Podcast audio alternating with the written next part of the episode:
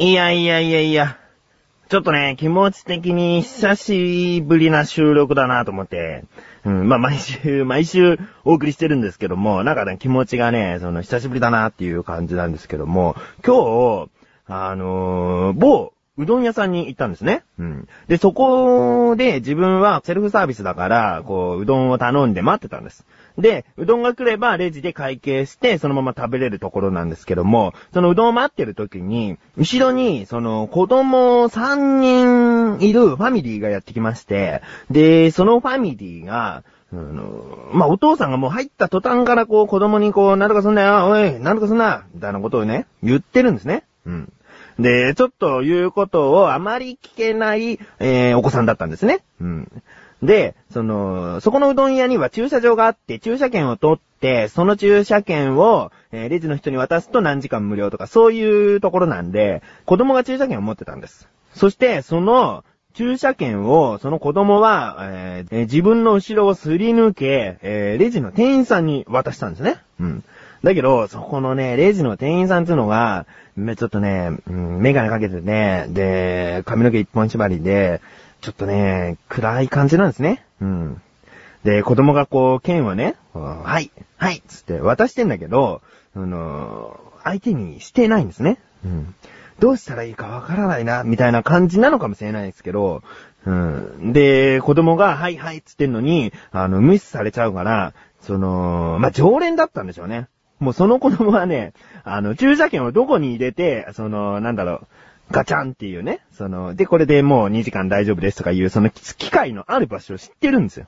うん。で、その店員の足元の方にもう自分から剣を突っ込もうとしたら、その店員が、あの、無言で、その子供の手を制して、で、そこから駐車券を奪い取って、で、子供の手の届かないレジの横に置いたんです。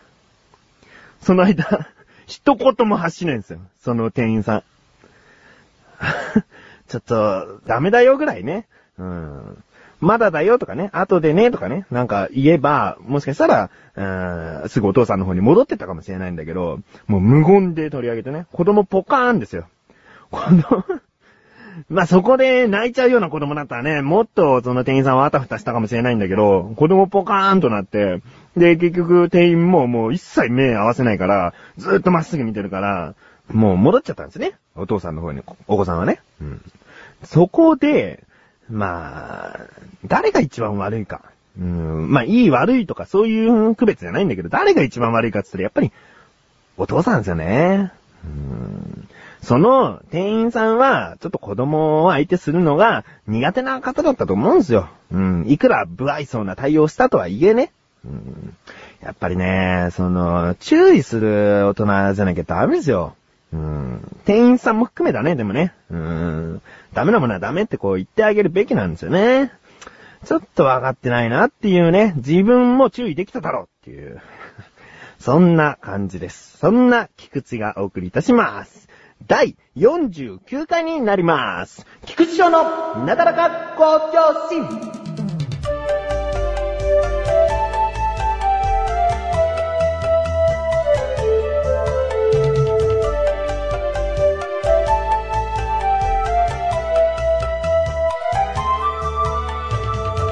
えー自分は趣味がありまして、でね、ちょっとね、その趣味が、ギターを弾くこと、ギターを弾きながら歌うことなんですけれども、そのギターを弾きながら歌うことって家の中でやると、ちょっとうるさいんですね。うんで、うるさいんだけど、まあ、時間帯そんなに深夜入んなければ、近所にもそこまで迷惑がかからないかなと思っていて、で、一番その迷惑がかかってんのは、まあ、親かなと。うん。自分が弾いてるところで、えーいくらドアを閉めても、漏れてくる。で、ギターをやり始めた時っていうのは、え、これだけできるようになったの？ちょっと弾いてみてとかね。あのー新聞の集金が来たら、うちの息子がね、ギター弾けるようになってね、つってね、その新聞の集金屋さんの前でね、あのー弾いて歌ったりとかもしたことあるんだけど、その、まあギターができ始めの頃は、食いつきが良かったですね、親も。うん。だけどもうね、かれこれね、7、8年？えーできてからもう10年ぐらい経つんで、7、8年、その、特に食いついてない。うん、もう逆にうるさい。なんでこんな時間まで弾いてんのみたいな歌ってんのみたいなことをね、思っていると思う。うん。たまにね、えー、ちょっとこれ歌ってみて、つってね、歌ってあげたりするのね。うん。だけど、その歌ってあげても途中で飽きちゃうみたいで、もう聞いてないんですよ。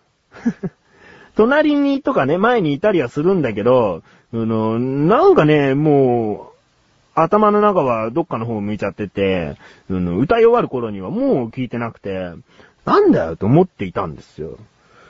で、その、最近ですよ。もう、親がいきなり、ちょっと、森山直太朗の、これ歌える？って言って、鼻歌歌ってきたから、あ、その歌、あれだよ、つって、自分も歌える曲だったんで、こうこうこういう曲でしょつってちょっと歌ってあげたんだけど、そうそうそう、それをね、ちょっとギター使って歌ってほしいのとか言うのね。うん。で、別にいいけど、またいつもの通り、途中で飽きちゃって、もう、なんか最後までとりあえず聴いてなきゃみたいな気持ちになるんでしょと、内心思ってたのね。だけど、その、ギター弾くのも、あ、まあいいや、なんか、ちょうど今歌いたい気分だったしなと思って、で、聞いてなくても、とりあえず自分がこう、ストレス発散のためになんか歌いたいなと思ってきちゃって、で、歌ってあげたんです。うん。で、歌ってるんだけど、母親は目の前というか、ちょっと横前に、えー、座っていて、で、自分が歌ってて、えー、1番で終わろうかなと思ったんだけど、ノリで2番行っちゃって 1番で自分も止めとけばね、もしかしたら親も、その、あ、ありがとう、つってそのまま、ね、別の部屋に行ったりしたのかもしれないけど、ちょっと気分が乗ってきちゃって、あの、2番行っちゃって。で、2番行っちゃって、またサビをずっと繰り返したりするんだけど、その、サビを繰り返しまでも歌っちゃって、で、なんかね、親はね、その、自分はその楽譜を見てるから、その、親の方を見て歌わないんですよ。で、その、母親が、その、なんかね、動いてるんですね。なんか手に取ったりとかして動いてるんですよ。またな、もう、すぐそうやって、その気がついて動いたりしちゃうんでしょって。結局最後までは聞いてないんでしょと思って。で、もう歌い切ったんです。うん。よし、じゃあもうまたそのノリで自分はまだ歌いたいから歌おうかなと思って、何気なく親を見たら、泣いてんの。泣いちゃった。残しちゃったの。何泣いてんのって言ったら、いや、なんか、あのー、なんかわかんないけど、涙出てきちゃったとか言ってね。うん、泣いちゃってね、うわ、そう、と思って。初めてなんですよね。こう歌ってて、こう、なんか、感動したのかわかんないですよ。もうそもそもその歌に感動してたのかもしれない。うん、自分が歌ったからじゃなくてね。うん、ちょっとね、嬉しかったですけどね。うん、もう当分ないと思いますね。10年に1回のことだったんでしょうね。うん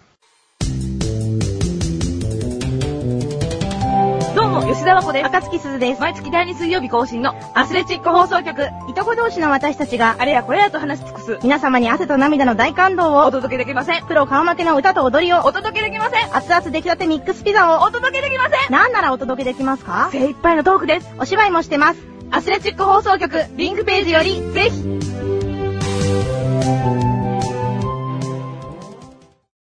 まあ、悲しい涙とか寂しい涙とかそういう涙だったらどうかと思うんですけども、嬉しい涙とかこうじんときちゃったとかね、そういう涙を誘えるっていうのは、こう自分もこう気持ちが穏やかになるというか、そのね、温かい気持ちになりますね。うん。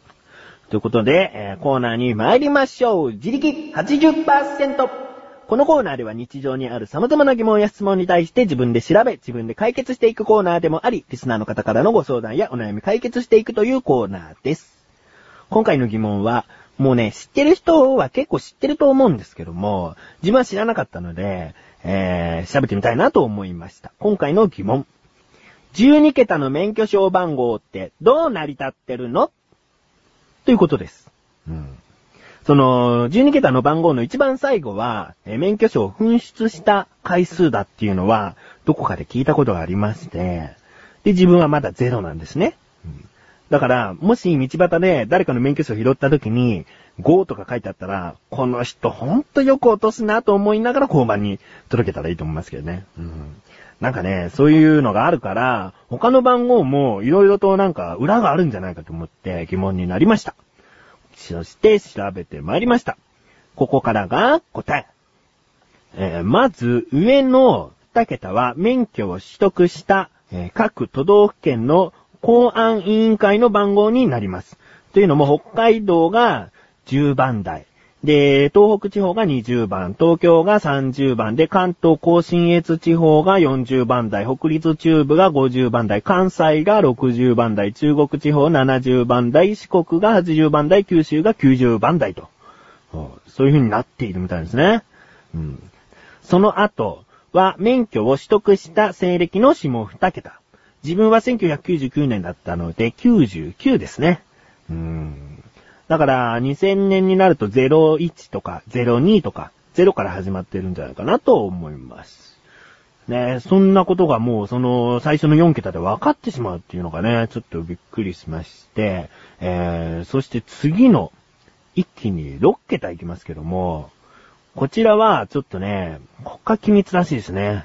うん、というのも、その、機械がある法則によって、こう、勝手につけていってる数字なんで、えー、なんか、意味があることではないみたいですね。噂では学科試験のその間違えた点数分がこう書かれてるとかね。噂ではあるんですけど、どうやら違うみたいです。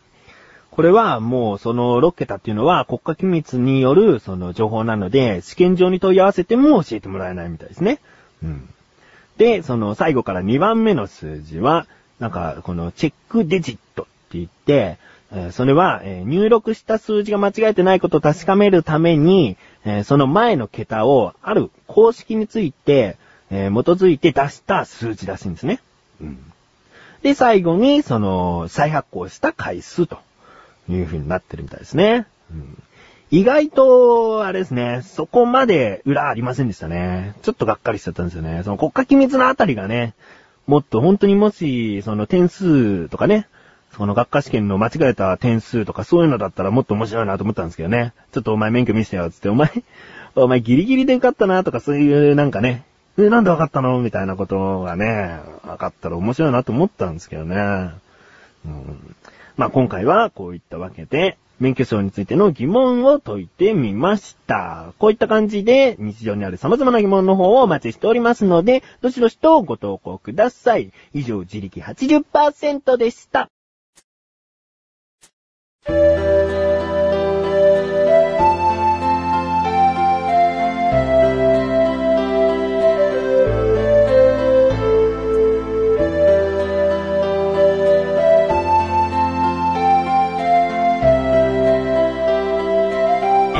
ィングです。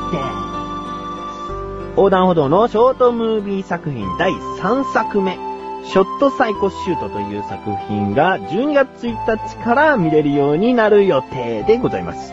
うん。こちらの作品についてまたは、えー、どういった、えー手順で制作していったのかは、えーリンクページから行けます。自分のブログ、商談歩道を、えーぜひご覧になっていただけたらなと思います。えーどうなんですかね。まあ、あの、今回、菅井が、えームービー初挑戦となっておりますので、えー12月1日をお楽しみにしていただけたらなと思います。お知らせです。次回、なだらか向上心第50回に向けて、CM のフレーズを募集しております。これがね、なかなかつまらない。なんでもいいんですよ。うーん。一日黒ウーロン茶を3本飲む菊池がお送りするとかね。えー、なんでもいいんですよ。あの、ヘッドホンはワイヤレスしか使いたくないとかね。うんなんでもいいんですよ。まあそういったね、なんでもいいので、えー投稿フォームよりメールをいただけたらなと思います。もし、いつも来なかった場合は、まあ、自分で、こう、番組内で模索しながら、結局、その CM を撮っていこうと思いますんで。うん。というわけで、なだらか向上心は毎週水曜日更新です。それではまた次回。お相手は菊池翔でした。お疲れ様です。